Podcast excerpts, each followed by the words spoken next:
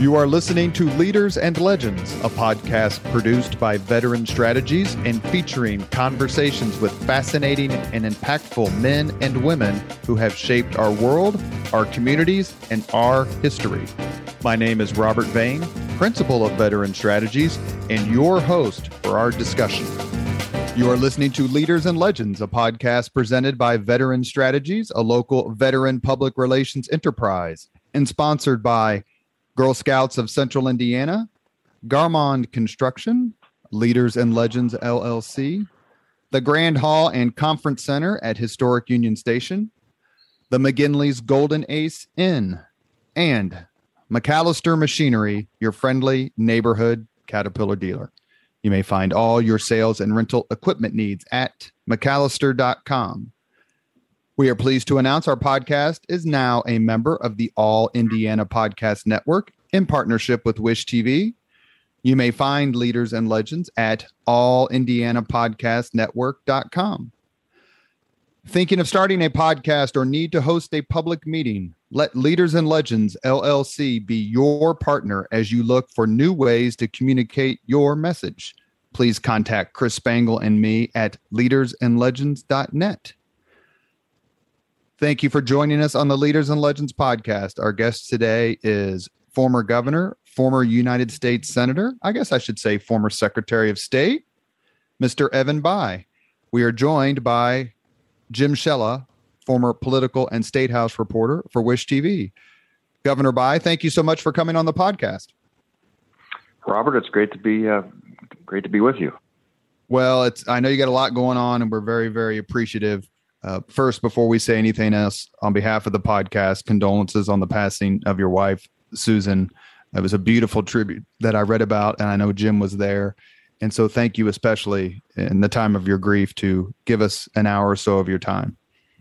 Well, thank you, Robert. Uh, it was um, meant a lot to our family to know that she was loved by so many Hoosiers and um, people who were at the service and the people who just kept us in their hearts and prayers. Um, That's what gets you, get you through the tough times. So thank you for your for your sentiments. Jim, do you want to weigh in real quick? Well, I'll just say that uh, the lasting impression uh, from the service was uh, the, the eulogies offered by your two sons. Uh, obviously, that's uh, a, a tough assignment for any child, and uh, they both uh, performed with, with flying colors, which is not necessarily what you're looking for at a memorial service, but uh, great tributes to Susan. Well, they are her uh, lasting living legacy, and she poured herself. She was the most devoted mother I mean, I've ever seen, and uh, she helped those boys in all sorts of ways, and um, you know they'll uh, hopefully live their lives in honor of her, and uh, I was I was proud of the way they handled it. Frankly, they handled it better than me. so um, maybe there is hope for the future. I remember meeting you a few times, and the last time I met you was in the mayor's office, and it was the only time that we had really had a chance to chat, and you were very kind. I was working for Greg Ballard at the time, and we talked for a couple of minutes about just about your family, and I remember telling you, and and you you kind of put your hand on, on the side of my arm and said thank you, but I remember telling you about um, my memory. I wasn't, I was young, maybe eleven, uh, of my mother crying when your mother died of cancer. Yeah. Um, we've had uh, a history with cancer in our family. My mother got breast cancer. She was only thirty-nine, and uh, then she went into re- remission after treatment, uh, mastectomy and radiation and chemo and all that. Uh, said the best six years of her life uh, were after that, because she didn't take her life for granted and really tried to embrace it more. And then it came back, and um, it took her when I was a freshman in uh, first year law student, which ironically, my son Bo was a first year law student when um, brain cancer took, uh, took his mom. But uh, yeah, I think I really have no doubt that my wife and my mother are having a grand old time together. Because my, my, my, my, my wife never, uh, my mother never met my wife, vice versa, but uh, they had a lot in common, both very outgoing, vivacious people, optimistic uh, people, uh, persons. And um, so, uh, um, yeah, my, my son's, uh, I had a pretty tall order in finding a, a woman who would live up to the standard my mother set, and my sons do as well. So I'm sure they'll work that out. But it's, um, yeah, thank you for mentioning my mom. She, uh, as I said at the service, Robert, I started off by saying my father was my best man at our wedding.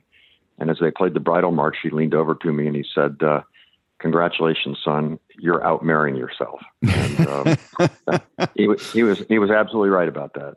I don't know how the hell I ended up a Republican, because the only two people you couldn't badmouth in my house growing up were Birch Bayh and Andy Jacobs.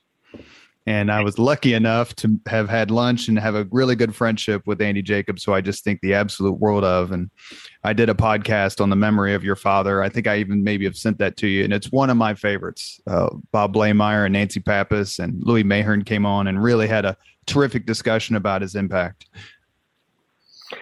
Well, uh, I'm proud of my father and the um, impact he made on our state and country. He, he led a life worth living, you know, which was devoted primarily to trying to help other people make the most of their lives. And so I hope all, you don't have to be in public office to do that. There are a lot of honorable ways to do that.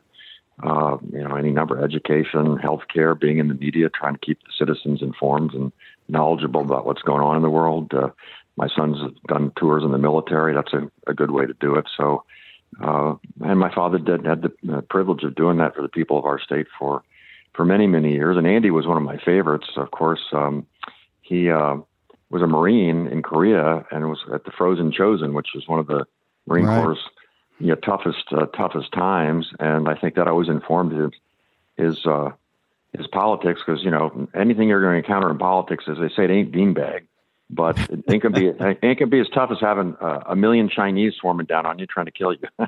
So um, when I first went to Andy and told him I was thinking about running for office, he said to me, Uh, as you know, he had a great sense of humor. He said, well, he said, um, I'll be for you or again you, whichever will help you the most.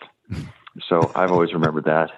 I also remember he got some, uh, some heated a letter from a constituent who was really giving him hell about something or other. And Andy replied, he got out of, he replied by saying, uh, dear Mister Jones, uh, you should know that some nut has apparently gotten hold of your stationery and is sending out uh, letters under your name. I thought you should, I thought you should know. I love uh, that story. And I, I, I bet he probably did. I have no, I have no doubt. And as, and as someone whose uh, son uh, uh, did two tours over in Afghanistan, uh, thank you for your family's service, for your son's service uh, to the United well, States. That's kind of you to mention, since my, um, I was with Jim at my wife's memorial a week ago Saturday. My son, he's at the Pentagon today. He just went active duty three days ago. And so he's got an interesting uh, project. It's called, it's all public knowledge. It's Project Maven. There, there's something, something uh, reassuring when you're a parent, when your children get their top secret security clearances, you know, because the F B I goes and talks to all your friends and roommates and stuff like that. So both boys have them. In this case, the Marine Corps boy, he finished his first year in law school and he just always wanted to go active duty. So he, um, they, they reached out to him, and what this involves is we're trying to keep pace with the Chinese. We may be a little bit behind, but it involves the use of artificial intelligence to improve the timing and the accuracy of our drone surveillance platform. So he'll be based in the Pentagon, but going to the Middle East and the Far East. So he's going to be sort of the guy in between uh, the uh, technology guys and the uh, commanders in the field who actually operate uh, the system. So he'll be doing that for the next year, and then he'll go back and um, finish up his law studies. And his uh, he worked at Cummins in Indianapolis this last summer, and he's got a job offer from a law firm in India, Barnes and Thornburg, for next summer. And my other son, the Army boy, he's in his second year of business school, but he, he owes the Army another five months. They uh, took so long. There was a big backlog, and they took so long to get his security clearance done that he couldn't, he's an intelligence officer. The Marine Corps boy is an infantry commander. The Army boy is an intelligence officer. And he owes the Army another five months at a place called Fort Huachuca out in the desert in Arizona, where they do the um, the intel training. So he'll he'll finish up business school early and then uh, do his um, uh, his the training out for the Army. And then he's he's actually, he spent this last summer, this kid could do anything. He's smart like his mom. And uh, he he was with the Colts this last summer, living with the team, taking the players around, helping with salary cap management and a little data analytics. But he's kind of hoping, again, he could do Wall Street, he could do Silicon Valley, he could do anything, but he's kind of hoping that he can um, get an entry level job with the Colts and he said if he could just do anything with his life, he'd love to run an N F L franchise someday. So I guess if you're young, why not pursue your dream? Well, I'd love I'd love to relate to, uh, since I was in the Army from eighty-seven to ninety, I relate that the one son's doing Army intelligence and can't wait to tell Greg Ballard that the other one's just a Marine. He'll, he'll, well, Ballard know, will served, love I, that. I, I served on the intelligence. Uh, yeah, the, the Marine Corps boy is now a second lieutenant. The Army boy is still a first lieutenant. But uh, the... Um, Yeah, I served on the Senate Senate Intelligence Committee for ten years, and I always hoped that that was not an oxymoron. So I'll let um, let, let, let, you, let you and the former mayor argue about Army intelligence. Governor Bayh was born in December nineteen fifty-five. He's a fellow Capricorn, just like the host of the Leaders and Legends podcast. My birthday is December twenty-second. Graduated with honors business economics from Indiana University in nineteen seventy-eight. Received his law degree from the University of Virginia in nineteen eighty-one. You graduated from, I didn't know this until I was doing my research. You graduated from Indiana University at the same time, the same year as Mayor Greg Ballard, who has his degree in economics. Did you two happen to visit the same keg or know each other at all?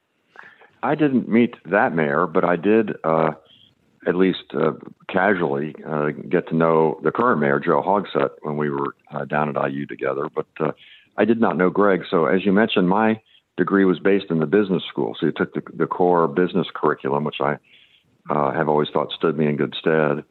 But then you with the heavy overlay of economics. And so and it was actually my degree was in business economics and public policy, which given where my life ended up leading me was um, pretty good grounding to have. So I, I did not have the pleasure of knowing Greg, but I did meet uh, uh, Joe uh, Hogsett briefly. Evan Bayh is one of only at this is for you, Jim Shella. Evan Bayh is one of only a few Hoosiers to have won at the top of the ticket at least four statewide elections. Who are the others? Oh my goodness. Uh, Four statewide elections. Lugar, obviously. Um, golly, I didn't know I had to have my history hat on here. You know, Governor, I thought you'd like this gotcha question I'm getting ready to I asked Shella. You know, I'm stumping him here. You know, if I only had a T V camera in front of him. Yeah. I, so, so was Bob Orr Otis Bowen's lieutenant governor twice? Yes, he, he was, but he, that's not so, the, the top of the ticket. So you oh, have, the top at top of the ticket. Okay, yeah, so Frank right. O'Bannon doesn't count either. hmm. You've got Evan Bayh, twice as governor, twice as senator. Lugar, I think, didn't he win six Senate terms? He was going for his seventh, right? When he that's right. lost in that ridiculous primary. Don't, don't forget my Secretary of State's race. That happened to be uh, mm-hmm. that wasn't the top of the ticket though that year. There was a uh, a senator. Dan Quayle got reelected that year. No, but that's still that you're, you've won five, Lugar's won six, and the other two that I know off the top of my head who've won four are Tim Berry and Marge O'Laughlin. I think. Oh, that is sure, cool. Marge O'Laughlin. Right? Was that tre- treasurer and auditor? I think that uh, I think she was. She did treasurer and something else, but for right. for to win four, at least four statewide elections in Indiana, especially we should say as a Democrat, is a significant achievement and one of Governor Bayh's uh, certainly shining points on his political resume. Uh, I wanted to ask you, uh, while we're talking about politics for a second, what was your first political memory? Well, my first political memory would have taken me all the way back to uh, when I was um, seven years old. Just turned seven. Well, actually, I was six. Turns out a little bit later in. Uh, um, my father's first election, nineteen sixty-two. So election night, it was went really late. He ended up winning by like one tenth of a percent. I think like ten thousand votes statewide. And so uh, they went ahead and put me to bed. My grandfather slept lying on the floor, tried to sleep lying on the floor outside my room so nobody would come in and bother me. But I remember them, uh, you know, kind of, I remember sitting there while they were watching the T V, the black and white screen back in those days and taking phone calls from people around the state trying to figure out what was going on. And then next morning I woke up and asked how it turned out, and they said he, he he'd won very narrowly. So that's really my first um, uh, first political memory. Did he? Who did he beat? Did he beat Jenner or Capehart? Who did he beat? No, it was it was Homer Capehart. Homer, Homer Capehart. Capehart. Yeah. What was it like to be in Bloomington for the undefeated nineteen seventy-six thirty-two and oh basketball national championship? Uh, well, actually, the team the year before was a little better, which lost one game because we had Scotty May, who was probably our best scorer, and we'd beaten Kentucky by, I want to say, twenty-four, twenty-something during the regular season. And then he broke his arm and tried to play, but wasn't really very effective. I think he ended up getting like three or four points, uh, and we lost to the, that same Kentucky team by, I want to say, four in the Mideast Regional. But that team was a machine. Um, Steve Green was starting at one four. We had John Laskowski as sort of the sixth man. Um, and then, uh, I mean, they were beating people by an average of eighteen, twenty points, something like that. Uh, uh, and then, so my first two years at I U, we lost a total of one game, which was probably about the same number of football games we won. So um, it was great. You know, we, we went to all the games, even when we were up in the nosebleed section, and they had a lottery for the tickets. So for a few of them, we get down there in the main level, and it was just, it was great. One of my favorite memories was, I think it may have been seventy-four, seventy-five team. We were beating the Illinois team by like thirty something points. And with a minute and a half left, the, uh, the, uh, the crowd was on its feet, particularly the student section, just chanting defense, defense. So after the game, um, the Daily Student, the uh, Herald Tribune down there, went to interview the Illinois coach, and he said, "These are the most bloodthirsty fans I've ever seen. They were showing no mercy, no pity, no nothing. This is just, this is just a snake pit, you know, here." And then someone informed him that the local McDonald's had uh, had a promotion that if I U held the team, their opponent, to under sixty-nine points, we got a free small Coke; under fifty-nine points, a free small fry; and under forty-nine points, a free burger. And the Illini and I were stuck at forty-six points. And so we were all looking forward to that free burger and just uh, calling on the Hoosiers to um, uh, to keep their uh, foot on the pedal. And so I think they had to keep the local McDonald's open till like three a.m. To, you had to go with your ticket stub to get your burger. And so McDonald's made good on their pledge, but it had to stay open late. And so when, when they explained that to the Illinois coach, he then realized maybe we weren't quite as bloodthirsty as he thought. We were hungry, but not quite as bloodthirsty. Now you become governor, and Jim's, Jim Sciella is going to talk to you all about that stuff, the, your Secretary I, of State I, run, and take you through that. But did you can, get to? Can I say one? Can I say one other thing? So yes, sir. W- one of the one of the kind of most memorable things I did when I was governor was Coach Knight uh, knew I'd been a, a student down there during that time, and he was friendly with my father, and so he invited me. He said, "Pick a game, pick an away game. Uh, come with the team. We'll have you on the team plane. You stay with the team." And so I picked the Ohio State game. So I went down to Bloomington. I got on the team plane. We flew into Columbus. I was at the team dinner the night before when they're going through their strategy stuff. He had me sitting on the end of the bench during the game.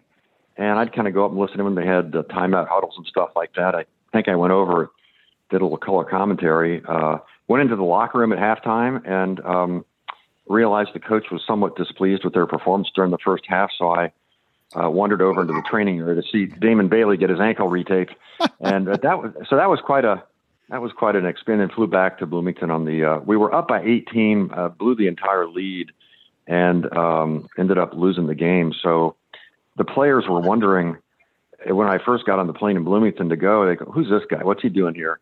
And three or four of them, when we got off the plane back in Bloomington, came up and thanked me for being there. It, it occurred to me the coach was reading his book on uh, fly fishing. On, and just saying nothing. I wasn't going to bother him after a loss. So I was just sitting across from him reading whatever I had. So a very quiet flight back. I think the players realized if the governor hadn't been sitting there, uh, the flight home might have been a little more um, point, pointed. Well, that's actually, you led me exactly where I was going to ask you is, you know, you become governor, you're an I U grad, you were there for the seventy-six undefeated season. And, you know, did you, did you get to know, did a lot of these players, whether it was Quinn Buckner, or who I know is very active in the Indianapolis community, and some of the others were like, "I remember when I used to see you on the quad," or something like that? I mean, did you make, reestablish some of those connections when you became the governor of our state? Well, you know, the athletes, of course, that was a big time commitment and all that. And I didn't really get to know, you know, Quinn or Kent. I, I met Kent Benson, you know, years later. He was involved with the um, Association of Christian Athletes and that kind of thing. So Yeah, I got to know a few of them, but I, I did not know them when I was an undergraduate. You know, personally, I just didn't travel in, in those circles. But I, you know, I'm a big I U fan. And by the way, one of the things I learned from Richard Lugar. So, I'm elected governor uh, in November of uh, eighty-eight. So I become, um, you know, take office in January. And the, uh, believe it or not, the Hoosiers had won the Peach Bowl that previous fall. So there was a home game down in, in uh, Bloomington, basketball game, and they were going to present the trophy, and the coach and the athletic director were going to accept the trophy and all that. And um, uh, I hadn't been in office long enough to, to make anybody mad or to really make any serious mistakes, but uh, they went ahead and introduced me to the crowd. And I'll just say the reception was somewhat mixed, although I was happier to know I got the, the students were a little more favorable than some of the, the wealthier alums who I suspect will probably had their sentiments uh, the other side of the aisle. But yeah, uh, Dick told me, he said, I would just have a standing rule. I never let him mention my name at any athletic event. So um, I, I kind of adopted his approach going forward. The last question I want to kind of ask you about your, your pre-electoral career is about the two things. One, the relationship between Senator Lugar and your father. Birch Bayh famously defeated Richard Lugar in nineteen seventy-four in that Titanic clash and the Watergate year. It was a very close race, uh, but Senator Bayh prevailed. But they appeared to have a strong working relationship uh, that began two years later in nineteen seventy-six when Richard Lugar was elected to the United States Senate. That's A. And B, Uh, what is probably the greatest statewide political upset in Indiana history was when Dan Quayle defeated your father in nineteen eighty, when I think Birch Bayh was one of eleven Democratic senators who lost that year. Um, mm-hmm. First, t- talk about their relationship very quickly, and then your thoughts on on nineteen eighty.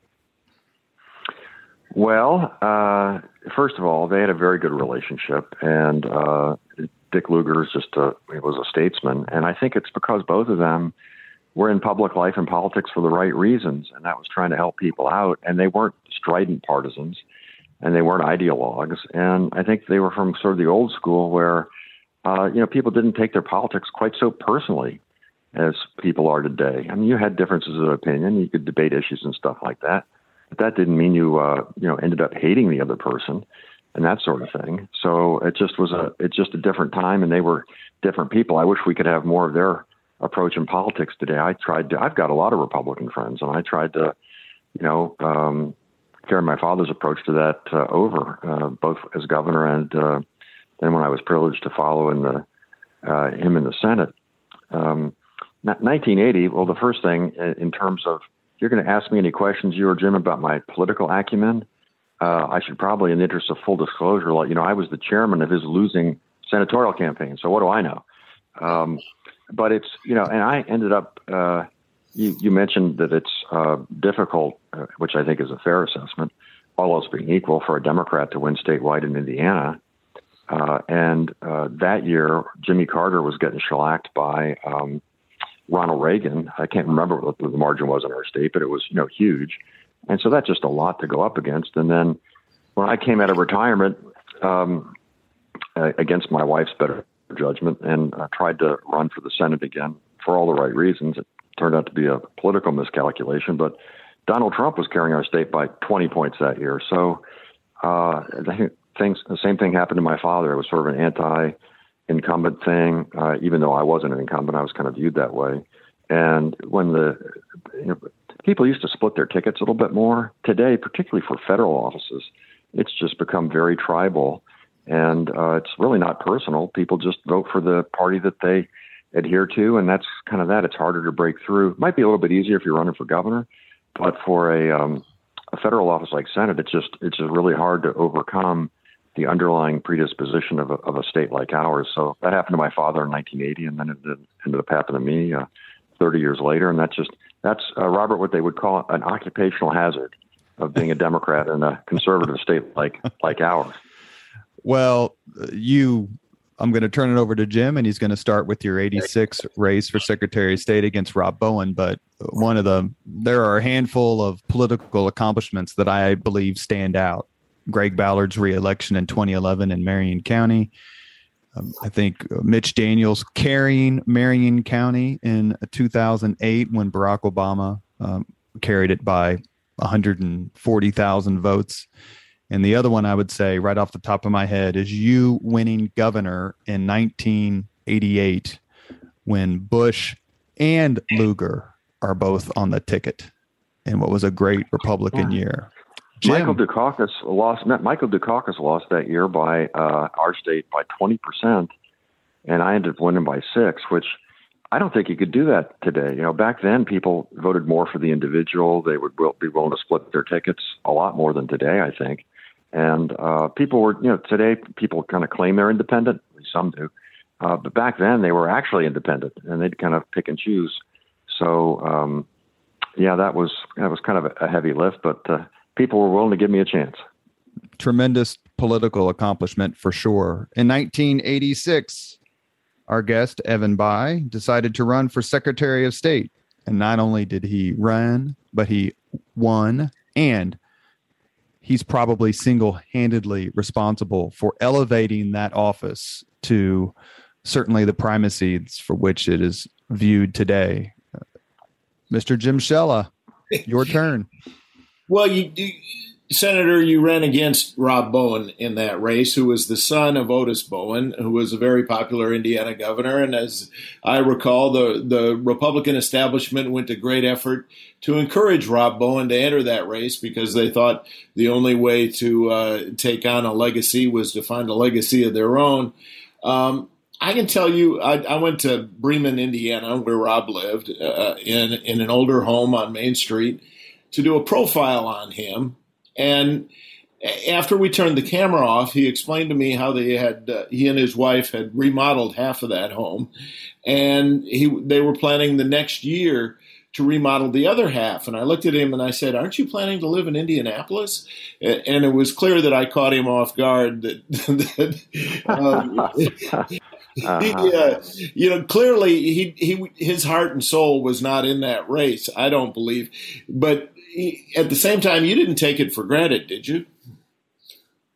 That race? Heck no. Uh, gee, Jim, with uh, I mean, you've you've described the situation uh, pretty correctly.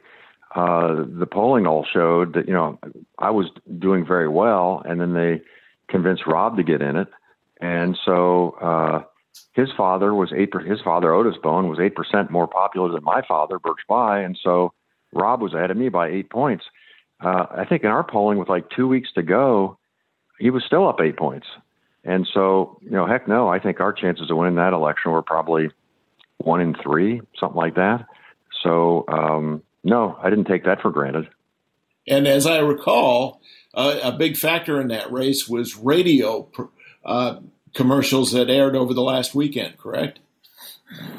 Well, it was T V for the last three weeks and then radio as well. So we saved our money for the end because we knew that the other side would have a lot more money.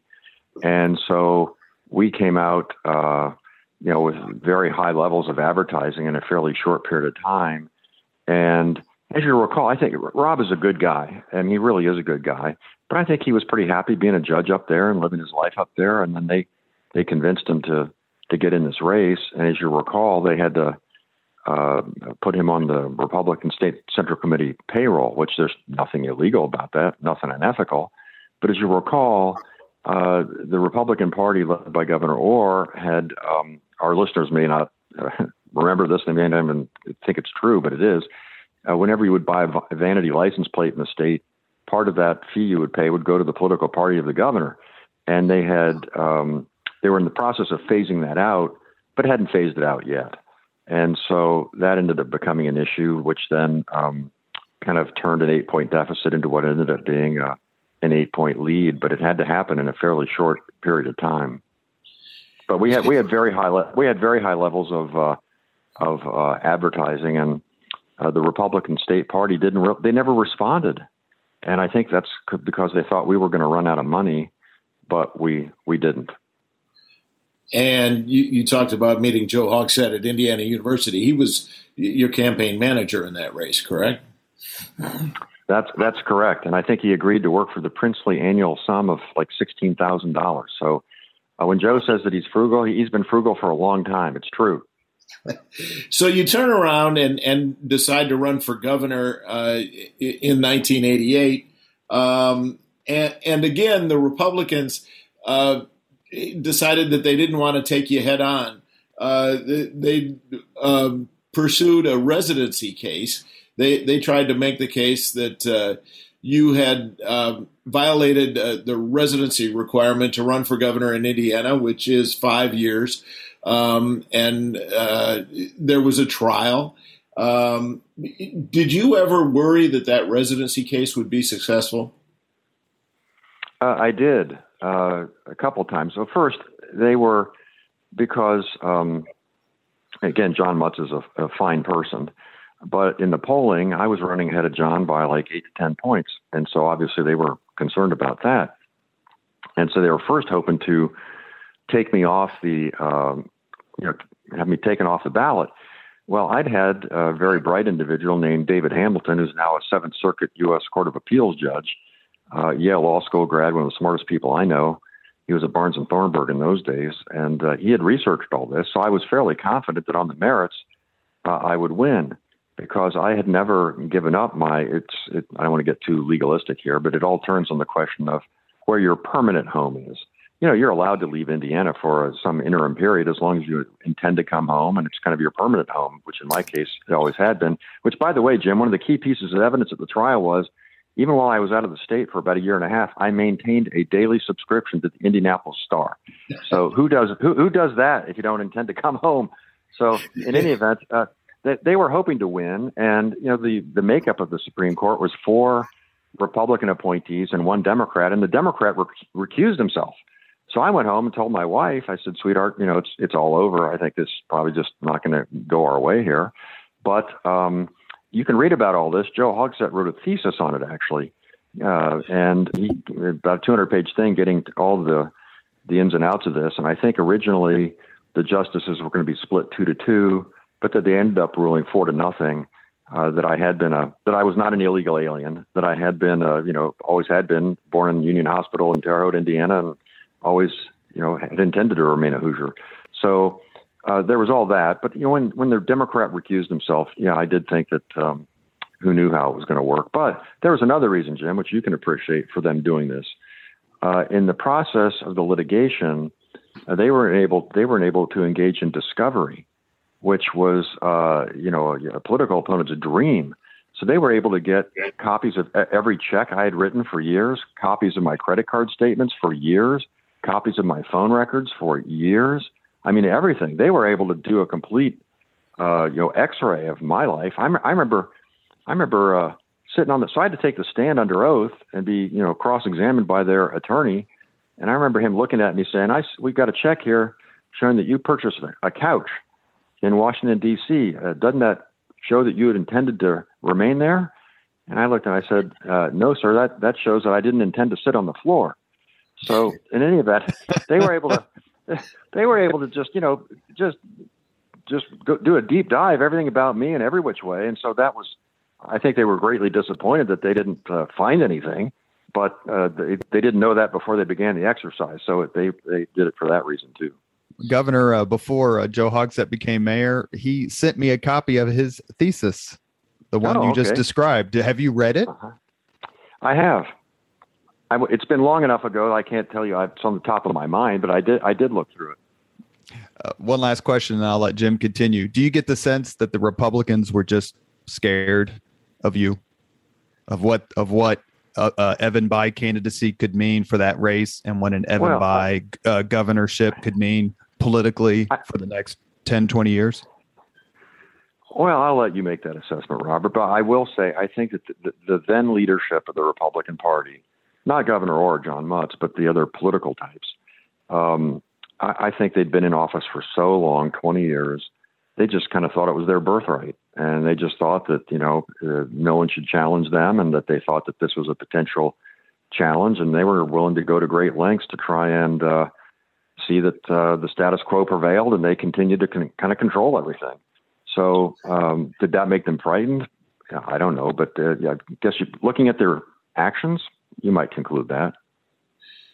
So by, by the way, the- there's another thing. There's another thing in Joe's thesis there, which I recall, and Jim, you'll appreciate this. So yeah. um, the, the then leader of the Rep- chairman of the Republican Party. So I, I announced to the Secretary of State, you know, all the statewide officials, this may still be the case, got a free car. And so, um, you know, to use to drive around the state. So I announced I wasn't going to take the free car. Uh, I was just going to use my own car. And the then Republican Party chairman uh, issued a, uh, a press release claiming that I had committed a felony uh, because I was attempting to bribe the voters.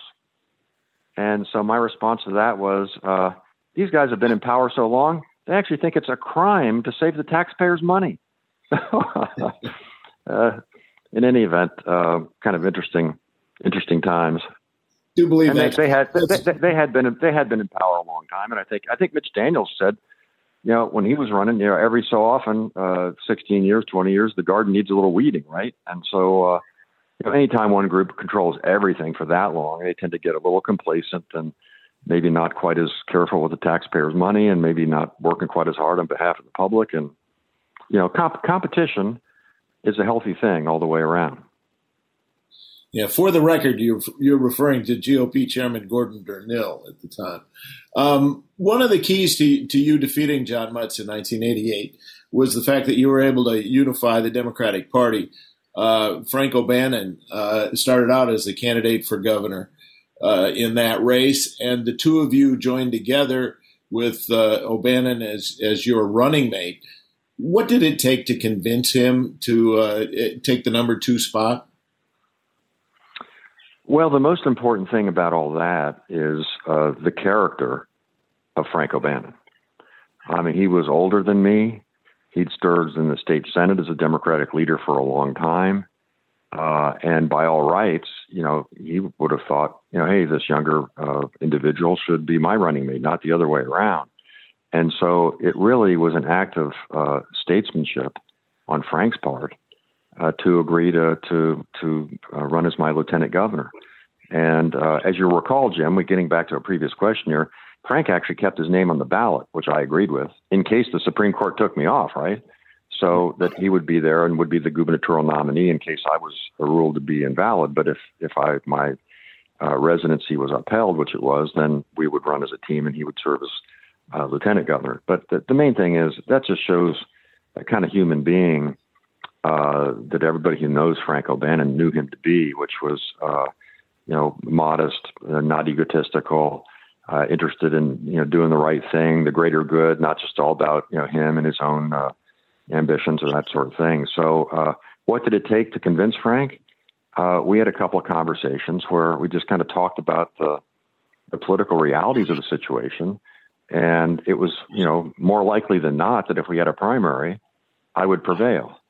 But that the consequence of that would be to create ill will and spend resources and things that would just make it harder to win in the fall. And so Frank was willing to kind of step back and say, okay, what really matters here is not so much who's at the top of the ticket, but that we together prevail in the fall. And that really is what um, uh, led him to making his decision. And uh, it was just an act of real character and statesmanship on, on his part, putting the greater good ahead of his own uh, personal ambition.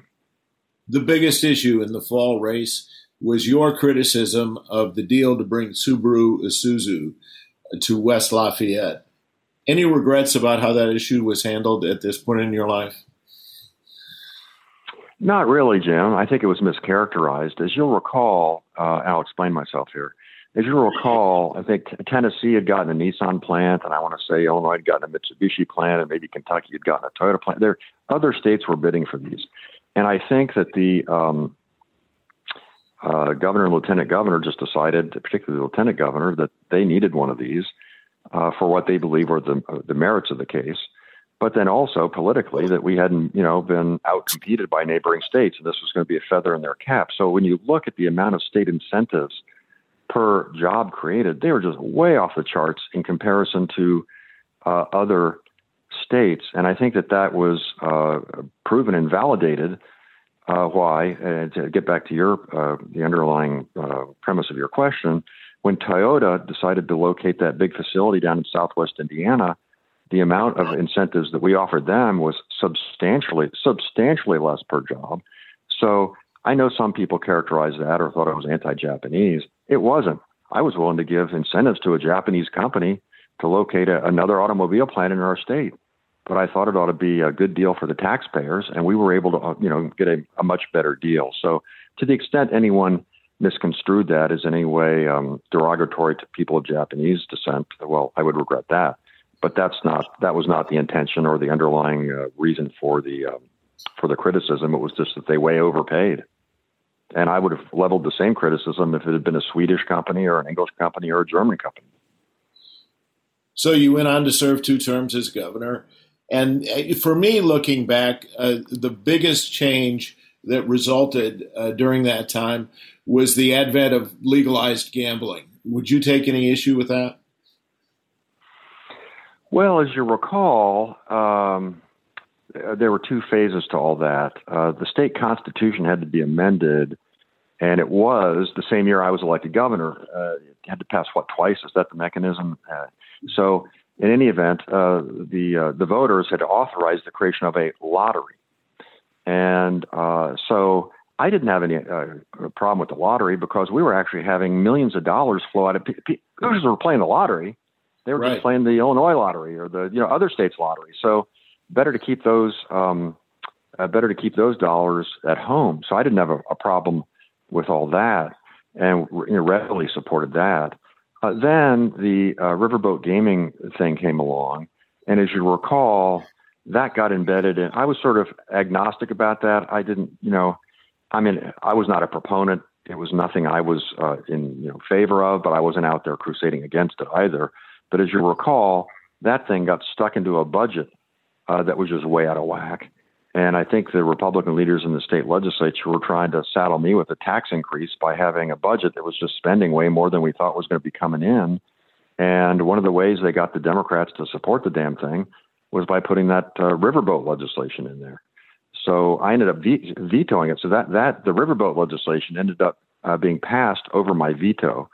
But I vetoed it largely because of, uh, well, almost solely because of what I felt was just an irresponsible, fiscally irresponsible budget. Um, not so much the uh, the riverboat part of it, which they, they had used that as a mechanism to appeal to certain Democrats to support what was otherwise just not a not a sound budget. What, what do you think was your biggest accomplishment as governor? Well, uh, Uh, you've covered me long enough to know that uh, I am genuinely fiscally more moderate to conservative. That's not just a political slogan. So I think the fact that we were able to navigate eight years, never had a tax increase, and left the state with with what at that time was uh, the largest uh, budget surplus in state history was a good thing. We'd also been able to cut the uh, auto license uh, tax in uh, very substantially. Many of our listeners here today may not appreciate, but you know, it used to be the tax when you got a, a license plate for your car was very, very high, uh, m- much higher than it is today. So we were able to able to cut that. So I think the whole fiscal management of the state through good times and bad, uh, really, you know, and, and sending a message to the business community around the country that if you come and invest in Indiana, if you put capital into Indiana and try and you know, grow a business, hire people, that regardless of whether Democrats or Republicans are in charge, the fiscal situation in the state is going to be responsible and solid. And so I think that that was a, a, a good accomplishment. Uh, we were able to raise K through twelve funding uh, every year, even in the tough ninety ninety-one uh, period. Uh, it wasn't a lot, but we were able to do it during those two years as well. And so I'm proud of that. I think we made some significant strides in the environmental arena in terms of uh, water quality standards. And um, th- those license plates you see around the state for the Hoosier Environmental Trust, that we started that uh, with Bart Peterson's able leadership while I was governor. And then I think probably the thing that's uh, closest to my heart is the twenty-first Century Scholars Program, which enables uh, families of more modest means for their children uh, to go to college and to get a college degree without taking on the enormous amounts of debt that too many of our young people have to do today. And so it, it, I am never happier than when someone will come up and introduce themselves to me and um, tell me they're a twenty-first century scholar and what a difference that's made to their lives, because there are maybe more than one hundred thousand of them now out there. And uh, that's my that's my my favorite thing. Governor Governor Pence was kind enough to name it for me. Uh, Uh, you know, everybody loves you when you're gone. um, well, yeah, I have a self-serving question here. During your time as governor, I did a weekly interview with you. Uh, we would uh, have a little visit every Friday, and uh, we would uh, package up an interview that aired on the Sunday evening news. Um, and I took a lot of criticism from Republicans uh, for creating that platform. Um, and I had a, a, a favorite answer for them. They would they would accuse me of asking you softball questions, and I would uh, say to them, get your own governor. We'll treat him the same way. Uh, well, t- touche. Besides, if I, if I was half as bad as they were claiming, they should have wanted me to be out there on T V so people could see. And Jim, I'm sure, Jim, I'm sure McDaniel and Rick Thurley loved that answer. well, which, which, which, I, was, I was saying, I, I, I, go ahead, Jim. Well, when Mike Pence became governor, he he came up to me one day and said, "I want to do that interview you did with Evan Bayh." So, huh. well, uh, I was sorry to see that Rex was um, ill. I've been uh, exchanging um, texts with his son Pat, and Rex and I, I, obviously there's no fiercer Republican than Rex Early, but he and I actually became friendly because my first um, political incarnation, as Robert pointed out, was the Secretary of State. And we had the, the closest uh, congressional race in the country. It was by forty-six votes on election night up there in the district that's centered around South Bend and Elkhart. And so after a while, Rex and I would just start driving up there and back together. So we'd spend three and a half hours in the car each way. You know, I didn't know. I, I, I didn't know how to swear until uh, I spent that amount of time with Rex in the car. In any event, yeah, I was the chairman of the Recount Commission, so that all came down. Uh, Judge Hamilton, uh, now Judge Hamilton, they all, it all came down to one precinct, Bago seventy-six, I want to say, in Elkhart. And in any event, it was a big Republican precinct, so if that precinct got thrown out, uh, it was going to elect a Democrat. And if that precinct got counted, it was going to elect a Republican. Well, the ballots hadn't been stored quite correctly. Uh, there had been a lock not placed on the – there was no evidence of fraud, no evidence of tampering, no evidence that there was anything wrong, but all the appropriate procedures had not been followed to the letter. And so um, the good uh, good Judge Hamilton voted. He said there's there are technical uh, violations here. The ballots should be thrown out. And Rex Early, of course, voted to count the ballots. I, I'd run on a platform of trying to – if if you could determine the voter's intent – Uh, in, if even if there was some kind of imperfection, in the absence of you know evidence of fraud or wrongdoing, if you knew what the voter wanted to do, you should count their vote. So uh, I cast a tie-breaking vote in favor of counting the ballots, which I thought was the right thing to do, and essentially seating the Republican. And so whatever else Rex knew about me, he knew that I was honest.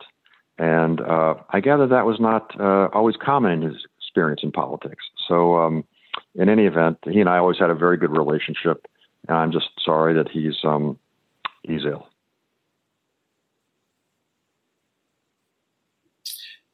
Um, it, so you uh, uh, after um, I, I wanted to say at the, at the very end, I guess, of your service as governor, uh, you started to, to to play more of a role in national politics. And, and I have to believe that one of the, the highlights of your career was delivering the keynote address at the nineteen ninety-six uh, Democratic Convention. Uh, that, that, that, that was one of the lowlights. Well, it didn't work out the way it was planned. I know that. Uh, it, being chosen for that, it had to be a highlight. The way it played out, as I recall, Hillary Clinton uh, uh, stayed on stage a little too long, and and and you you ended up uh, going on after prime time, correct? It was quite. Well, a- yeah, what happened there was, yeah, she ran over, and uh, George Stephanopoulos kind of set that whole thing up. But she, so she ran over. So uh, uh, at the end of her speech, the lights in the house went up, and uh, everybody thought the thing was over. And they started streaming toward the exit. So I'm sitting there looking at a stadium full of people, all of whom have decided the night's over, and they're leaving. I mean, all of them leaving. And so I'm kind of, I just had to kind of soldier on and speak to essentially a room that was rapidly emptying out. And uh, it was just, that was a, uh, that was a tough assignment. So when it was all over, I went backstage and the main media guy said, that was a disaster. And he said, what do you mean? I said, didn't you see what was going on out there? He said, no. I was looking at the T V screen. All I care about is what people see at home. And it looked great on T V. And I said, no kidding. And he said, and and what else? He said, nobody cares about a political convention. Nobody was going to tune in to watch that. But your ratings were a lot higher because all over the East Coast, people tuned in because they thought they were going to get the local weather at eleven twenty, not some political convention. And, and there you were. So in, in any event, it was that was a really hard assignment. I, I kind of, if you'll forgive me using a technical term, got a little screwed there. But it ended up having the silver lining that it looked okay on T V, and I actually had a larger uh, television audience. So I should you, do an oral history. I should do an oral history someday because they're just all these great stories that uh, whenever I lose my mental capacity, if it's not already gone, will uh, will go with me. Well, since Hogsett wrote your thesis or wrote a thesis, you can, if you want to choose me for the oral history, that, you know, nice little bipartisan. I voted for you twice. I think I voted oh. for you in ninety-two because that was I. I just couldn't is be this, turned is, on is, to vote. Is, is it? Is this a public confession, Robert? Well, I confessed it on Indiana Week in Review one time. Shella dimed me out because he knew. And well, then I voted for you in uh, ninety-eight and uh, two thousand four because, you know, part of part of it because of my mother's uh, loyalty to the Bayh family. I mean, her her thoughts and her opinion of, of your dad and your mom were just so incredibly high. And my mother was in the Marine Corps, and she was oh. fiercely, fiercely loyal. And, you know, um, even uh, there's a lot of Republicans. I mean, let's let's be honest here. Uh, if, if a huge percentage of Republicans didn't think that you, A, would be a good governor or B, weren't already a good governor, then, you know, the results on those two elections uh, would have been somewhat different. Uh, but but to be able well, no to win. Doubt. People were willing to look beyond the party labels and look at the, the individual human beings. In this case, me, and rendered uh, a verdict on me rather than just the party to which I happen to happen to belong. And besides, Robert, I, you know, I've I've got a, just a, a lot of Republican friends, and as you point out, a lot of Republicans voted for me. And I, I used to say to people, um, you know, you got to my Republican friends. I used to say you got to vote for at least one Democrat to prove you're open-minded. So it may as well be me. I voted for you, and then I always voted for you know Andy Jacobs because of just a man. The man he was, uh, such a terrific, terrific Hoosier. Uh, when you look at what Mitch Daniels was able to accomplish, and particularly his two thousand eight reelect, did it seem familiar to you? In other words, you know, okay, it's a Republican state, but Daniels' margin in two thousand eight clearly was representative of of a of a higher Uh, level of popularity. When I was working for Greg Ballard and was basically his, you know, principal speechwriter and P R person or whatever, I would tell him every time you speak, you need to picture the house in Indianapolis that has an Obama sign and a Daniels sign because they just want results and honesty and, and high character. And so when you see what, what Daniels was able to accomplish in, in his landslide, you say, look, see, a bunch of my fellow Democrats crossed over and voted for him, just like a bunch of Daniels' fellow Republicans crossed over and voted for me. Well, uh, Mitch obviously is a very intelligent person. He's doing a great job at uh, my father's alma mater up there in West Lafayette. And uh, he and I have a good personal relationship. Uh, Sherry was kind enough to come to my wife's memorial service. Mitch would have come. He called me. He said it was his homecoming. So he obviously uh, had to be uh, at Purdue. So I think that's just proof that, um, uh, you know, look, for an election in Indiana, if it's about the party label or the um, prevailing perception about the underlying ideology of the two parties, you know, that's just that kind of um, uh perception, uh, the Republicans will win every time. Uh, the challenge for a Democrat is to make it about the individual candidates and their beliefs and ideas and the merits of those beliefs and ideas, not the stereotypes uh, of the two parties. So, um, but Mitch's, you know, the, the fact that uh, he could win overwhelmingly at a time when uh, President Obama was doing well, um, that shows uh, that he obviously had a lot to offer, that Hoosiers, um, he being Mitch Daniels, had a lot to offer that uh, Hoosiers embraced. Jim, do you want to take uh, the governor through his two Senate runs real quick?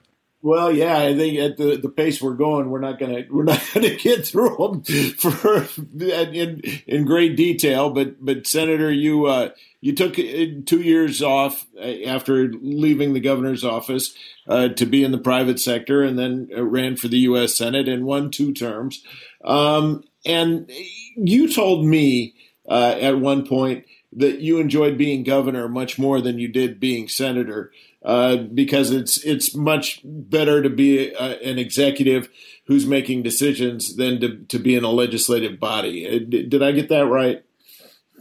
Oh, you did get that right, Jim. It, look, being governor or senator, they're both a tremendous honor, but uh, they're just so different. If you're an executive, you're making decisions. I mean, it's a much harder job. It's a twenty-four seven job.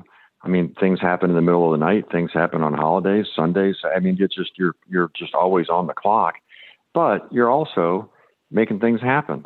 And uh, I just find that that's what motivates me to be in public life, is to try and make good things happen that will enable people to make the most of their own lives. And I think you just do that more as an executive, whether it's mayor, governor, president, than you do in a legislative body. Uh, and you combine that with the, so in the Senate, Uh, if you're intellectually curious, it's a great place. I mean, you have national issues, global issues. I was dealing with national security issues on the Armed Services Committee and the Intelligence Committee, which post nine eleven took on a whole, you know, new level of importance. Uh, and we dealt with the financial uh, crisis, which we came very, very close to having a second Great Depression, uh, the first impeachment of a president since eighteen sixty-eight. Um, and... Um, You know, I, I mentioned the terrorist attack and the you know, financial panics, and there was a lot going on. But months go by, and you don't do anything. And then it just also gets back to just my underlying temperament and character, which I think is um, I'm a pragmatist. You know, I'm, I've got my principles and that sort of thing, but I like to make progress. And if I can't get everything I want, well, then I'm willing to try and get as much done as I can. Washington has just become so partisan, and uh, people care more about um, – you know, politics, they they do about uh, really making progress for the people they were sent there to serve. And it's become very ideological. You get these folks who are just, and they're on both sides, all or nothing. Well, if you take an all or nothing approach, most of the time, nothing is what you're going to get. And so I'm just not wired that way. I'm, you know, feel like we ought to try and get as much done as we can. And that's just not Congress right now. So that's why I ended up retiring after two years in the, uh, in the Senate. Plus, Susan convinced me that there was nothing dishonorable about paying for our son's college. So um, there was that too. But it's just, the Congress has said since my father's time, oh, and even when I began, it's just, uh, you know, um, it's just not the way it was. We, it used to be we were all hopefully good individuals who were sent to a place. We happened to belong to different political parties, but, but being an American was more important than being a Republican or a Democrat or a liberal or a conservative. And there just aren't many people who are willing to look at it that way these days. And I think that's wrong. I think it's harmful to the, the country, but it seems to be the place that we're at right now. At one it, point, mm-hmm. at one point, you took a look at running for president. Uh, it started to put together a campaign. Um, it didn't go very far. Um, describe that experience. Well, you know, I forgot to take my medicine there for a brief period of time. And once I got back on the meds and was thinking more clearly, I figured out that, I'm joking, of course, that wasn't the right thing to do. Uh, yeah, well, it goes back to my experience as governor. And, you know, uh, you care about the country. You care about doing everything you can to, uh, uh, you know, help as many people as you can. I'd been successful in a very red state. And the Re- Republicans had controlled the White House for a while, so thought that maybe my approach might have some appeal to the places that we needed to do to, to, to be successful. Uh, but then what happened was uh, the Democratic Party did very well in the midterm elections. And so rather than figuring out, like they did with Bill Clinton, look, we need a moderate to, you know, to win, uh, the prevailing view became, well, we can really still be really liberal and still win. And, you know, clearly that wasn't going to be me. So, um, Uh, I didn't want to run for president. There are some people who do. Just it's it's just kind of on their, their bucket list, and they're not going to go to their graves happy unless they've run for president, no matter how improbable uh, success might be. I'm not one of those people. If there was a, a realistic chance of being successful and actually being in a position to uh, help the country and help our people, well, then I would sacrifice everything and go for it. But if it was just about my ego, well, I didn't need to do it for that reason. And so basically, Jim, I concluded that in that prevailing uh, political environment, if if if the Democrats hadn't done as well as they did in the midterm elections because the American public was kind of unhappy about the state of affairs in Iraq under then President Bush, I probably would have run. And I think I would have had a decent chance. But because of the results of the midterm and the, the effect that had upon the prevailing view of primary voters uh, in the National Democratic Party, I just I thought it was not winnable. Daniel Patrick Moynihan once said that every member of the U S Senate uh, hears "Hail to the Chief" wafting from under the bed when he wakes in the morning. I, you, you're saying that's not the case with you. Well, most of them probably hear it when they go to sleep at night, too. But um, no, it was not. You know, it's more of a practical thing. You know, look, running for president is a uh, a major uh, undertaking, and it puts an incredible strain on your family if you've got young children like we did. Uh, you know, it's it's not something to be undertaken lightly, and I think should only be undertaken if you feel like you've got a realistic chance of uh, being successful, because after all, it's not just about running and winning an office. It's about having a chance to serve and to do good things for the public. So, um, no, in my case, it wasn't. Uh, I, I ended up uh, not going forward and have never, I've never second guessed that decision for uh, a moment, and will go to my grave without something like that bothering me. And yet you agreed to be considered to be uh, Barack Obama's running mate. Uh, there are conflicting reports about uh, whether you were uh, in the top two or not. Was it your belief that that, that you came in second in that contest? Uh, it is, and I have that on pretty good authority. And uh, obviously, uh, then Senator Biden was picked, and he was a great vice president. He's uh, serving as president now, so uh, I mean, it's, he's done great, and um, I'm happy for him. Uh, but I've also been led to believe that the deciding factor in the decision was that if um, I had been picked, I would have been replaced in the Senate by a Republican. And when Joe was picked, the Democratic governor of Delaware replaced him with a Democrat. And uh, Harry Reid, who was the leader of the Senate Democrats, was just uh, lobbying then uh, Senator candidate Obama very hard, saying, I, I need every vote I can get. Uh, don't pick uh, don't pick Evan Bayh. And I think it was kind of a coin flip. Well, it, I know it was in... Um, Oh, the uh, it's been in a book by his campaign manager. There was a kind of a coin flip, and so in that situation, I think it was the uh, the difference in the Senate seat that made uh, made the, the final decision. How disappointing was that? It was not disappointing. Uh, it would have been great. I would have embraced it, and it now that if that had happened, might have really opened up an avenue to running for president someday. Mm-hmm. And so it would have been. Um, A wonderful, a wonderful opportunity to serve, to make a difference, and might have changed uh, my life politically, you know, even beyond that, as has proven to be the case for now, now President Biden. But uh, I'm not someone to um, uh, regret things or that sort of thing. You know, it's uh, you got to be a big, big boy about these things. And he made a good pick. So happened it wasn't me, and that's just uh, how life works. I, I guess another way to look at it, Jim, if if you come down. Uh, and it's between you and one other person uh, to be the vice presidential candidate. Uh, you know, you must have done some right with your life, right? So uh, I'll, I'll tell you one other story. So they did uh, you know, just an exhaustive background check on me, all my tax records, medical records, you know, social media, everything conceivable. They talked to your wife, they talked to your children, they talked to your parents, your friends. I mean, it was everything. This was a full, uh, you know, full uh, colonoscopy, uh, you know, every which way. So um, I go out to meet him. They fly me in secret out. He was campaigning in uh, Saint Louis. So they fly me out uh, there, and I go up the, the um, back service elevator, and I'm waiting for him in his hotel room when he comes in from campaigning. And he likes sports, the E S P N's on the T V, and we had some cheeseburgers. And then we talked for like three, three and a half hours, and we got along great. But he's got this big stack, like three or four foot high stack of papers there. He goes, says, you know, this is all the background information on you, and I've gone through it all, and, you know, there's nothing in there that bothers me.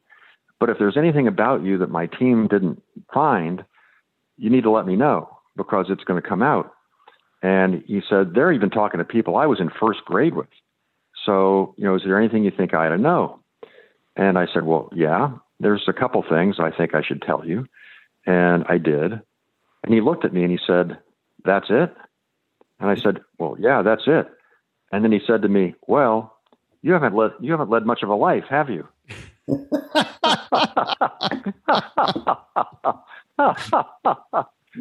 uh, I've always enjoyed that.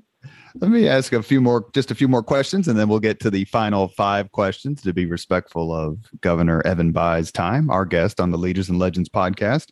I tried to look this up and I couldn't find it, uh, a video clip per se, but it's traditional when you're elected to the, the United States Senate to have the senior senator stand behind you when you're being sworn in. Uh, did you have Senator Richard Lugar stand behind you, and was was your father involved in any way? You know, I honestly have no memory. I'm assuming Dick was there, and uh, you know, my father might have been in the gallery, or maybe they let him on the floor. Was he there? I can't recall, but I'm pretty confident Dick was there. I, I don't think my dad played any role in things other than just kind of being, you know, proud of the moment. And my wife was definitely there, because you they, they then have a little photo op down in the old Senate uh, chamber. Uh, down in the, the basement of the Capitol with the then vice president. So I've got one being taking the oath with Al Gore, and I got one uh, taking the oath with, with Dick Cheney. And uh, and then your kids are with you. So you get a nice family photo of, with your spouse and your children. And uh, so I'm pretty confident Dick was there, but I honestly have, have no memory of it. Was your father, who obviously was proud of you just for being who you are, let alone the political achievement of winning Secretary of State and then governor twice? I mean, he surely knew as well as anyone how Republican Indiana was at the time. Uh, but you, you were able to serve in, we can gently say, was his Senate seat, something he was certainly remembered by. Uh, is he, was he particularly proud that the Bayh family name was reattached to the United States Senate? Oh, I think he was, uh, well, I think he was proud of me as, as a father would be of a son. And hopefully that would have been the case whether I had done something else with my life in business or law or the military or um, higher education or anything like that. I think what, you know, his hope was that his son would be someone of, you know, sound character who was uh, loyal and, you know, patriotic and a, a good father, a, a good husband, that sort of thing. And the fact that I happened to have some success in politics, you know, was sort of a cherry on the sundae, because, you know, he liked politics. He spent his life in politics. But I don't think, I was never one of these people. My father did not lay on me. I think Al Gore's father did on him. You know, mm. you need to go into politics. You're going to be president someday. But no, no, my father, as a matter of fact, bent over backwards to say, you know, if you're going to do this with your life, you need to understand how hard it is. And you don't need to do this because your father did. And, and I didn't. So, um, no, I don't think he ever looked at the Senate seat as being proprietary, but uh, he was sort of, I think, proud of me as a person. And then the fact that it had, uh, you know, I achieved some, you know, high level political success was just kind of, you know, like I said, a cherry on the sundae. We should note but that Al Gore. I, I, I think, I think, I, th- I think as a father, he probably would have been just as proud of me uh, if I'd lost my first election. We should note that Al Gore's father uh, served in the United States Senate from Tennessee, I believe. Is that correct, Jim? I think that's right. Yep. Yep. Albert and, Gore. Um, I've, I've thought about this a lot, just kind of an interesting aspect of serving in, in politics and government. And I've talked about it with other political guests and, and government elected officials who've come on the Leaders and Legends podcast. But there are certainly uh, what exists, I like to call political trees. And uh, Bob Orr, Mitch Daniels, the list goes on and on. People who serve in a high office, and then the group of people who serve for this elected official go out and uh, strike out and make their mark on their own, whether it's um, the list goes on and on. You have two former chiefs of staff, both of whom uh, served in the Indianapolis mayor's office and current, including the current one, Joe Hogsett, um, Fred Glass, Bill Morrow, the list goes on of the people who worked for you, who have either won high office or have served at a high level in other organizations. Um, how proud are you of them and the impact they've had when the genesis of it in some ways was serving in your administration? Well, I am proud of them, uh, but even more than that, I'm grateful to them uh, because, you know, I tell I tell my sons and anybody else who will listen to me that uh, life is a team sport. It's not an individual sport. And particularly political life is definitely a team sport. So you're not going to be any better than the people you surround yourself with, uh, starting with your spouse, starting with your close associates. And, you know, when I became governor, we hadn't had a Democratic governor in twenty years. And I was thirty-two you know, when I was elected, thirty-three when I took office. A lot of the people around me were in their early thirties as well. We hadn't been around the state house very long, and at, in many cases at all. I actually think it was probably a benefit to me. I didn't know any lobbyists around the state house. Hadn't, well, I'd been Secretary of State, but nobody lobbies as Secretary of State. So in any event, um, uh, we were able to take kind of a fresh look at things, and, uh, you know, just bright, intelligent, hardworking, you know, idealistic young people who wanted to make a difference and hopefully bring kind of a breath of fresh air to things. And, you know, my budget directors, Frank Sullivan, Gene Blackwell, Kathy Davis, all fantastic. My counsels, David Hamilton, uh, uh, James Stinson, Matt Gutwein, all fantastic. My chiefs of staff, you mentioned the department heads, um, and they made me successful. And, you know, I am proud of them because we were able to then, and Pam Carter came to Susan's service. You know, she went on to become the first African-American uh, woman attorney general in the nation's history. Uh, Joe Modisette ended up being attorney general and also Marion County prosecutor. So there are other you know, people out there too. And, uh, but first and foremost, they allowed me to be a good governor. And then to the extent that that enabled me then to help them go on in their own right to serve the public and to, to do good things, that makes me happy. Uh, but it's, you know, and very often they'll tell me that they're grateful, but I, as I said, I'm, I'm grateful to them because it is not a running something like state government in the state of Indiana. That's not something you do by yourself. You got to have a lot of, a lot of good people um, helping you out. And I should have mentioned Andolini, uh, Jim's a uh, uh, good friend as well. I mean, it's, the list goes on and on I could mention, but um, uh, yeah, I'm proud of them, but I'm also grateful to them. Last question before we get to the final five questions. For years, it was lamented that Indiana's May primary just doesn't ever mean anything. It's, it's never relevant. But in two thousand eight, it was very relevant in the Democratic Party as Barack Obama and Hillary Clinton faced off for the nomination. And Indianapolis, excuse me, Indiana played a critical role in that campaign as it wound down. A, was it hard to choose someone to endorse? And B, you know, did you get a thrill out of the fact that finally Indiana was relevant on a presidential level? Uh Well, yes to both questions. So to the last one, um, yeah, I mean, it's it's it's it's too bad that our state just is very often taken for granted. I mean, everybody knows that for the most part, we're going to vote for the Republican in the fall, so they don't pay any attention to us then. And usually the nominee is already selected by the time the primary rolls around. So, I mean, it would be in the best interest of Hoosier citizens to have an earlier primary, or if the two national parties decided to rotate uh, dates, something like that. I think that most members in the General Assembly aren't interested in changing the date because they wouldn't want to have a, be dealing with the primary while they're sitting there in Indianapolis in a legislative session. And I get that. But you could uh, you know, uh, have the presidential thing one time and their race is another. It might cost you a little money, but if it was in the best interest of our state so that the issues that are important to us and our voices were heard uh, more um vigorously, then I think it would be a, a good thing to do. So yeah, that was great. And it also actually, people asked me how Barack Obama carried the state of Indiana that fall. Well, one of the reasons was the primary, he made forty-three campaign appearances in the primary. I don't remember the last, uh, I don't remember the exact figure, but he spent ten, fifteen, twenty million dollars in television advertising in the primary.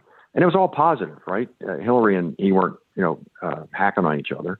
So he was able to introduce himself in a vacuum uh, to people on the airwaves and to personally be present all over the state.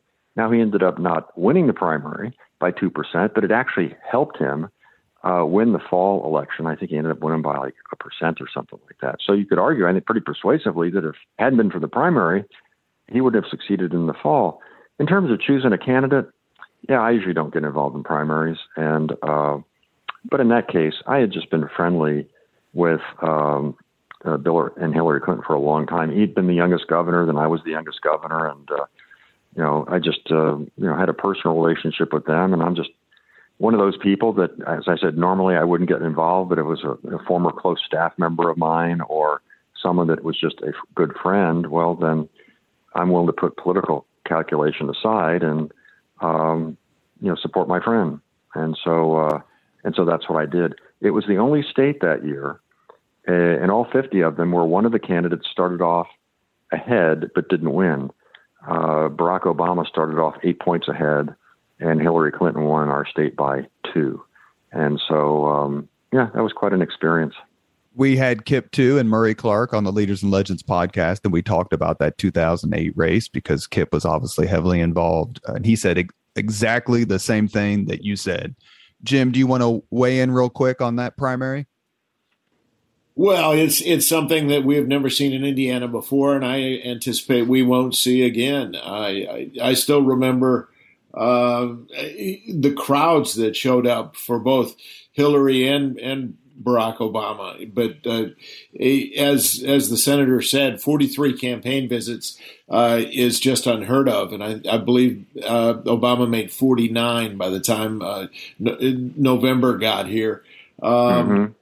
And, you know, in a state uh, that was believed to be strongly Republican, to, to, to see uh, somebody in that circumstance win Uh, Indiana, I, I I think it's still hard to believe looking back. Well, it was a unique set of circumstances. You had the uh, primary, which enabled uh, our eventual nominee to be introduced to the people of our state personally and over the airwaves in a very positive, very extensive way. Uh, John McCain is actually was a friend of mine, and I admire John, but he was probably not the the best presidential candidate in that particular year. Uh, made one campaign stop. I think it was the weekend before in Indiana. And as you mentioned, Jim, uh, uh, Barack Obama made another six. So he, and I think continued to just dramatically outspend the Republicans in terms of television advertising, direct mail, you know, all that stuff, uh, made a huge difference because uh, the Re- national Republicans probably rightfully concluded, hey, if we got to spend money in Indiana, we're, we're toast. So we'll just take a chance on losing Indiana to put the money into other places. And then finally, in that first campaign, uh, uh, then Senator Obama was able to present himself as uh, a moderate candidate who favored uh, cutting taxes for the middle class and some other things that, you know, would resonate pretty well with swing voters in Indiana. And, um, you know, a combination of all those things and the fact he's just an enormously talented uh, you know, political figure uh, enabled him to carry our state by, I think, like half a percent. I remember the final campaign event. I would, you know, I campaigned with him in Lafayette, Terre Haute, my hometown. The final campaign event was up there, I was saying Wicker Park in um, in Lake County, and they must have had forty-five, fifty thousand people there. It was quite the uh, quite the event. So it was. People say, well, winning Indiana is possible, but you kind of go through the analysis, and it is possible. But it took a, a confluence of some pretty um, uh, of some factors that are, as you point out, Jim, unlikely to reoccur. Yeah, I think it's fair to say that you'd have to be a pretty hardcore partisan not to acknowledge that Barack Obama's two thousand eight campaign was was less of a campaign and more of just a phenomenon. It was just unreal. Hope and change. Well, one of the key factors. One of the key factors was the, that during that primary, um, they had all sorts of staff here. And they collected contact information for thousands and thousands of voters, and they used email in, in ways that other campaigns haven't. So the presence that they had in the spring really made a difference in the fall electronically, uh, if no other way. Yeah, no, that was uh, that was one of the great political uh, successes in modern Indiana political history. Uh, them carrying our, it hadn't happened since L B J, and L B J won every state but like four or five. So. Um, Yeah, hats hats off to everyone who was involved in that. We've reached the point in the Leaders and Legends podcast where we ask the same five questions of all of our guests. Uh, Governor Evan Bayh, are you ready? Fire away. If I'm not ready now, I guess I never will be. Well, the easier questions than you ever got from Shella, that's for sure. Huh. Number one, what was your first job? Well, when I was a teenager, I worked construction a few summers, and uh, my parents were both from uh, farming backgrounds, and so they felt that uh, hard physical labor would be uh, good for me, and it was. They convinced me that uh, uh, getting a good education was probably a, a valuable thing to do. So I worked construction, um, laid railroad track one summer, did just general construction work around a, a housing development another summer. But then uh, as an adult, after I finished my law degree, my first job was uh, there in the um, federal building in Indianapolis. It's now named for my dad. It wasn't in those days, but I clerked for a wonderful man, federal judge named uh, James Noland. Uh, so that was my first uh, job uh, out of school. But my first jobs all involved, you know, kind of construction, uh, heavy labor kind of things. Second question. What was your first concert? Well, uh, that's a good question. Uh, this is going to date me a little bit. The, the first concert I can remember going to in high school was probably, I think, the Allman Brothers Band. Uh, and then there were. Hey, that's pretty good. Was, yeah, well, they, they were good. Um, I think that was after Dwayne died, though. So uh, in any event, uh, Dickie Betts kind of picked up the slack uh, from then on. Uh, when I was down at I U, this is really going to date me. I think they had an Earth, Wind, and Fire show. Uh, and who else? I remember going to see, I'm going to say Dan Fogelberg was in a smaller, Earth, Wind, and Fire was in Assembly Hall. I think Dan Fogelberg was in a smaller uh, uh, venue down there. And um, I think that was back in the day when John Mellencamp went by a little bit different. Uh, he went by his full name, but uh, if you could catch John, John is just great live. And back then, um, he was kind of a work in progress. And if you could catch him at uh, one of the local places around town, that was always a, a good show, too. Greg Ballard's first concert was Sly and the Family Stone on Bl- Bloomington's I saw campus. I, was, I, I, I saw them when I was in high school, too. Number three. See, you, see, see, see, Jim, all this stuff about me you never asked. I, I didn't ask any of that. I, hey, and, you know, for the Republicans who were bitching that Shella doesn't ask uh, Evan Bayh hard questions, we should know that we can see Jim's office here on Zoom, and the Sagamore he has on his wall is signed by Evan Bayh. Would you like to comment on oh. that, Shella? Well, I just said if you point that out, I I do have to point out I've got two others, but but I'm still. Uh, but he, he he throws darts at that one, so. Uh, So one, we got to get on with these questions, but one of my favorite things was it appeared in Time magazine. So the, the Rolling Stones, which I like the Rolling Stones, they were doing a concert at, um, I think it was the R C A Dome, whatever it was called back in the day. And so uh, I went, and they had a little thing in Time magazine. It said, when the Rolling Stones played in Indianapolis, the governor, uh, the Speaker of the House, who was Paul Manweiler at that time, and the Chief Justice of the Supreme Court, who was Randy Shepard, said the governor, the Speaker of the House, and the Chief Justice of the Supreme Court were all in attendance, and all were younger than Mick Jagger. I was there, too. I was there, too. Were you younger than Mick Jagger? I still am. Number three, if you could suggest any book for someone to read, which book would you recommend? Oh, uh, well... Um, Gosh, whenever you've been through a difficult time in your life, it makes you a little reflective about the nature of life and all that sort of thing. So um, I've spent a little time with the New Testament. Uh, I think that always kind of puts life in perspective. Uh, and then um, I love biographies and I love history. Uh, Ulysses S. Grant, when he was dying, uh, wrote an autobiography called Grant, and it's a it's a great read. And there's a um, uh, a um, recent biography of Thomas Jefferson, I think, is very balanced. Came out came out when my wife got sick, so I had read the first few chapters and then put it down and didn't pick it up again until she passed. But it's uh, called Thomas Jefferson, Architect of American Liberty, and that's an excellent read too. So, Harry Truman once said that uh, the only thing about the future that we do not know is the history we've forgotten, and uh, that's not entirely true.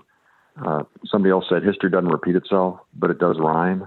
And so I'd say read as much history as you can and read as much of the lives of great men and women as you can and learn from learn from them about what went well and also what didn't.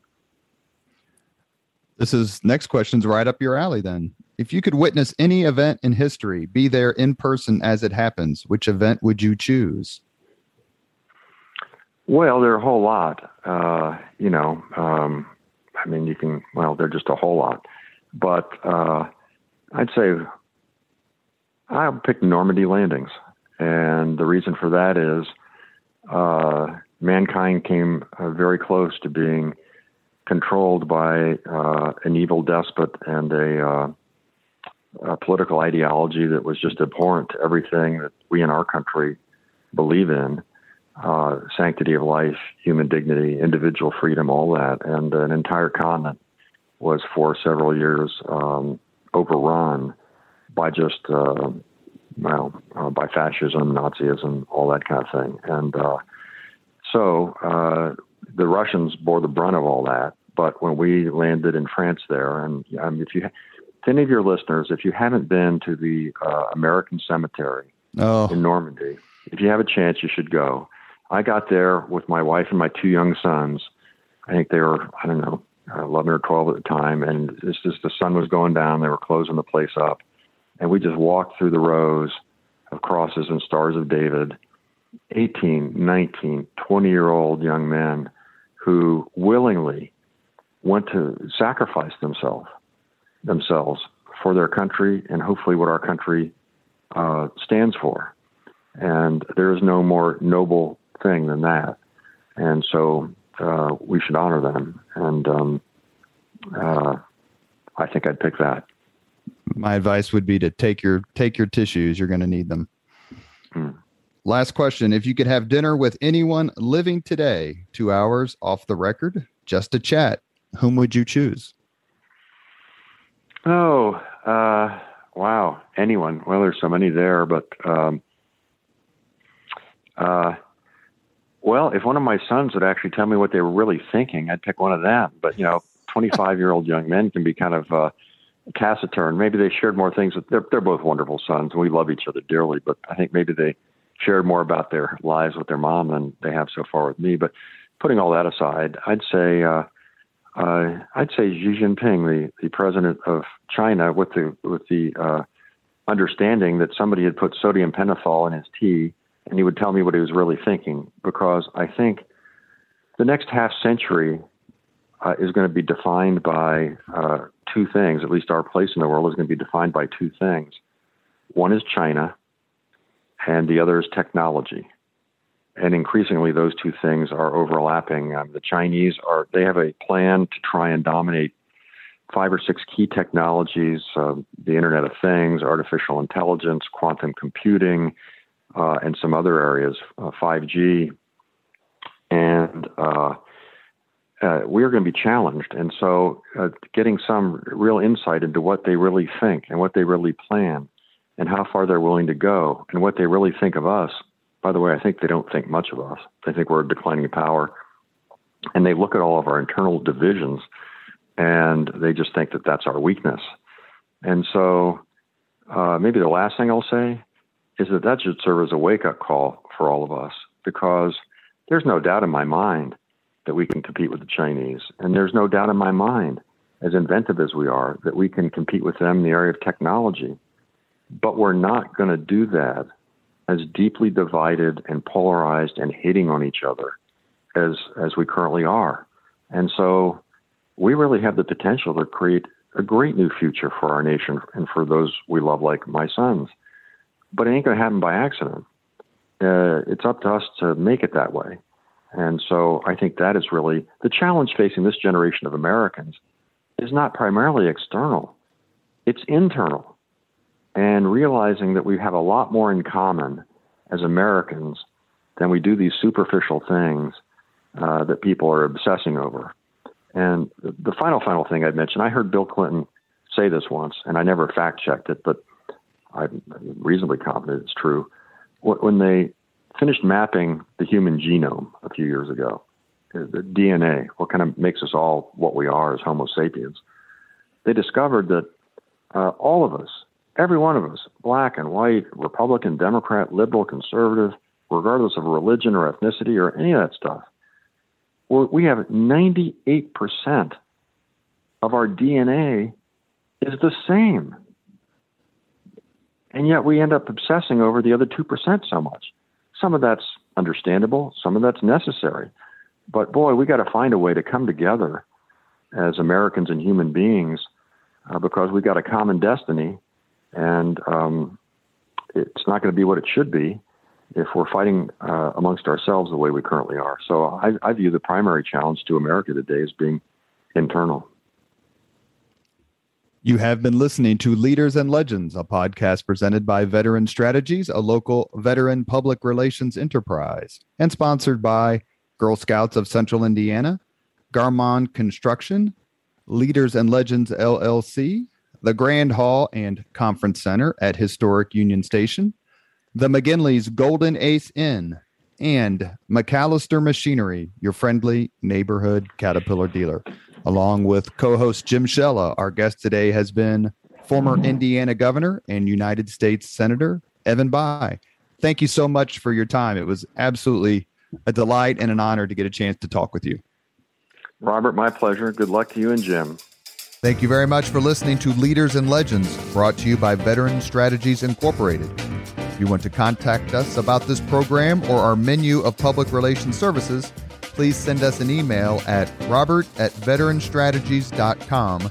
That's robert at veteran strategies dot com.